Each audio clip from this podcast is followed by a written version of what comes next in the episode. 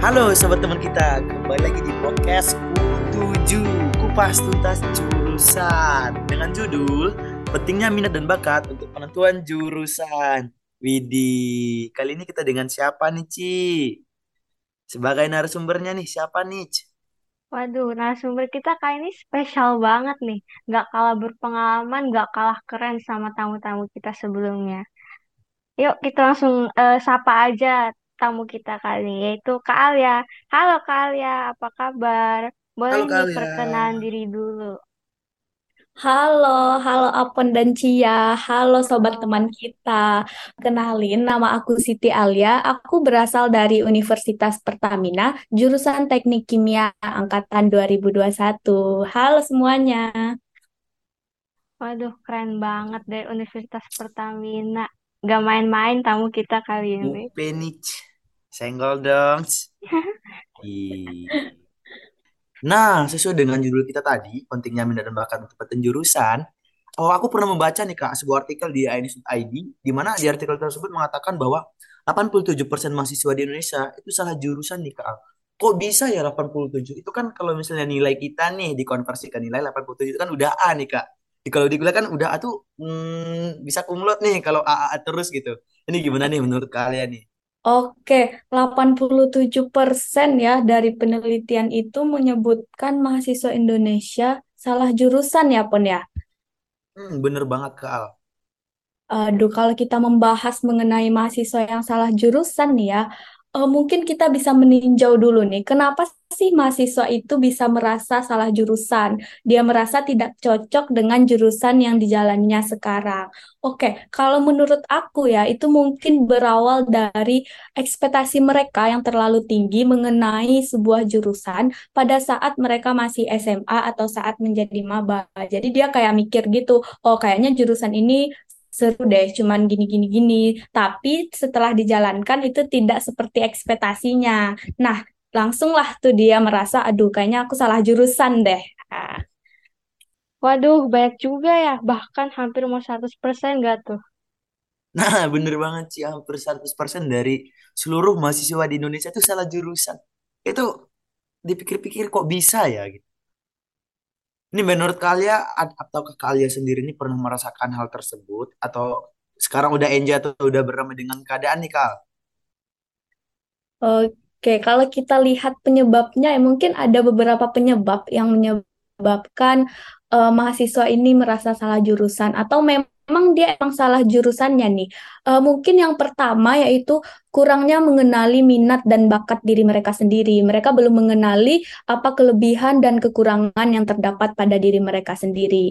Nah, yang kedua yaitu kurangnya riset sebelum memilih jurusan. Jadi mereka kurang teliti nih, kurang mencari tahu informasi terkait jurusan yang mereka ingini. Dan yang ketiga adanya pengaruh teman atau lingkungan nih. Misalnya ikut-ikutan teman, eh, eh, lu jurusan apa? Ah, gue juga mau deh gitu-gitu. Nah, bener banget nih Kak Al. Tadi kan Kak Al mengatakan eh, yang pertama tuh ikut-ikutan teman, yang kedua tuh eh, gara-gara kurang riset, yang ketiga dipaksa orang tua.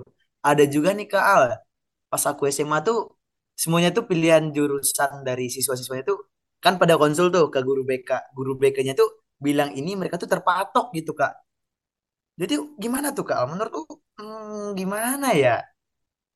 Aduh, kalau ini aku juga terjadi sih di zaman aku ya kayak eh, dari sekolahnya, dari guru BK-nya tuh kayak sudah menyarankan eh, masuk universitas ini dengan jurusan ini karena kita biasanya diterima nih di sini gitu kan.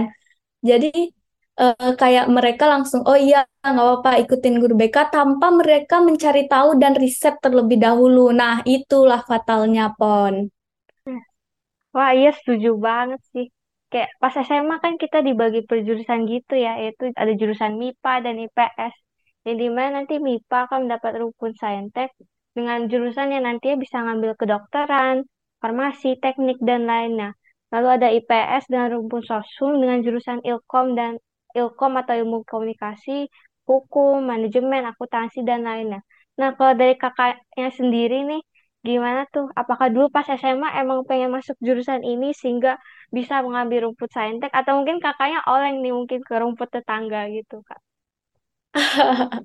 Aduh, kebetulan aku nggak oleng ya ke rumput tetangga ya. Karena aku emang dari SMA itu jurusan aku IPA dan juga di perkuliahan aku yaitu teknik sesuai banget dengan yang Cia bilang tadi. Nah, bener banget kalau IPA itu kita eh, bisa mengambil eh, semua jurusan yang berhubungan dengan sains dan teknologi, kalau IPS yang berhubungan dengan sosial dan ekonomi. Nah, kebetulan nih ya, kabar-kabarnya di tahun ini kayak ada perbedaan ya, Apon dan Cia ya. Nah, bener banget nih Kal. Sekarang kan udah nggak ada yang namanya SMA eh, jurusan MIPA ya SMA jurusan Iya. IPS. Sekarang kan udah nggak ada nih Kal. Jadi siswa tuh kayak sistem kayak kuliah gitu. Jadi sistem kamu sukanya matkul apa, dan ntar disusun kayak bikin SKS gitulah Kak. Aku mikirnya iya bener sih SNBT kan kayak yang podcast sebelumnya kita bahas tuh udah nggak ada yang namanya TKA gitu. Tapi hmm, gimana ya nanti kalau misalnya oleng terus tetangga sesuai yang kayak Cia bilang tadi misal nih dia nggak suka matematika atau dia nggak suka biologi, eh terjun ke kedokteran, eh terjun ke teknik, itu gimana tuh Kak Al? Aduh, aduh. Kalau eh, membahas perbedaan yang terjadi sekarang, itu ka- mungkin karena kurikulum Merdeka Belajar ini sedang diterapkan oleh pemerintah, di mana tujuannya untuk mendorong perbaikan kualitas dan pemulihan dari krisis pembelajaran.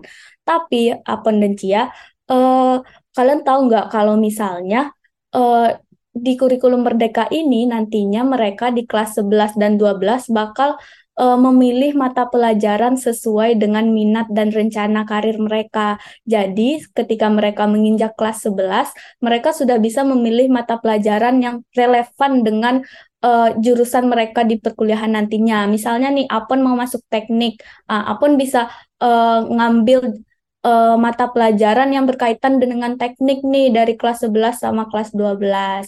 Itu pembaruan yang ada sekarang.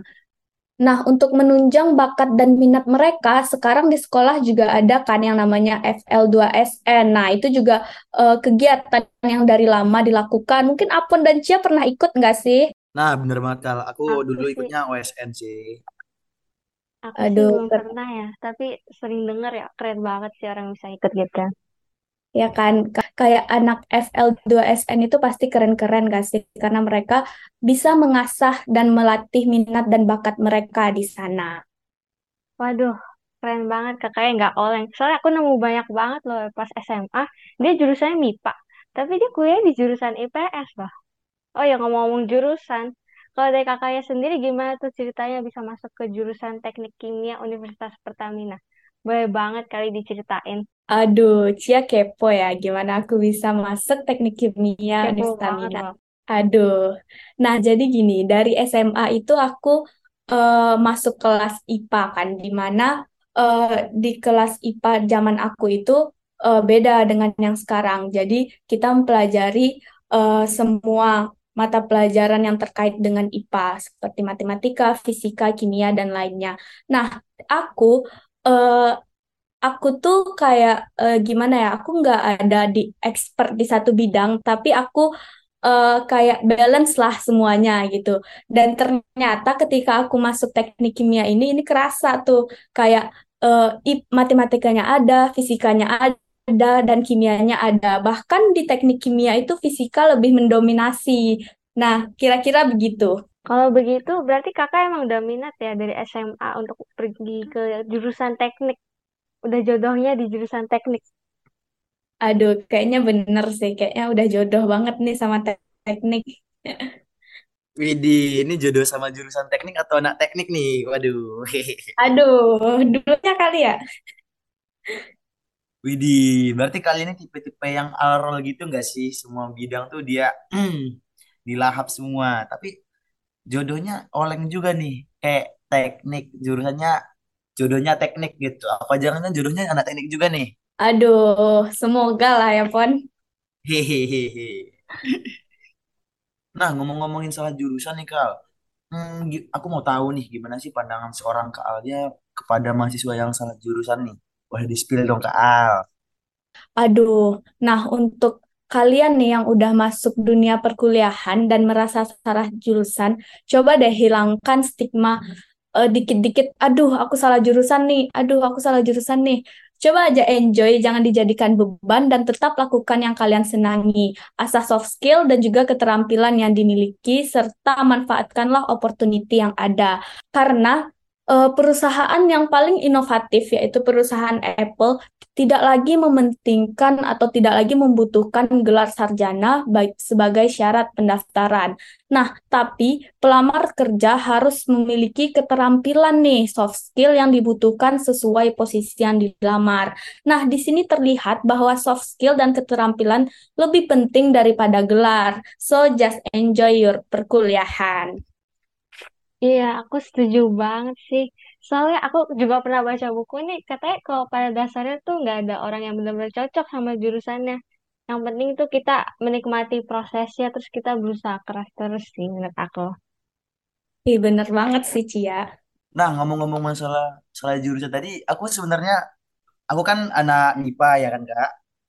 Dulu Mm-mm. tuh aku pernah sempat oleng nih di Hamin tiga bulan, Hamin dua bulan sebelum UTBK gitu. Sebelum SNMPTN aku tuh pernah oleng mau hmm, pindah lah gitu dari dunia persaintekan gitu. Karena aku tuh jujur aku minatnya di filsafat gitu Kak.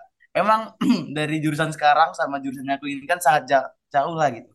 Tapi karena ada faktor ya orang tua melarang, kok kamu maunya filsafat, kamu anak MIPA loh gitu akhirnya ya oke fine aku berdamai dengan keadaan akhirnya aku beli jurusan sekarang Aduh, anak filsafat nih Apon ya. Kalau misalnya Keren, ini, keren.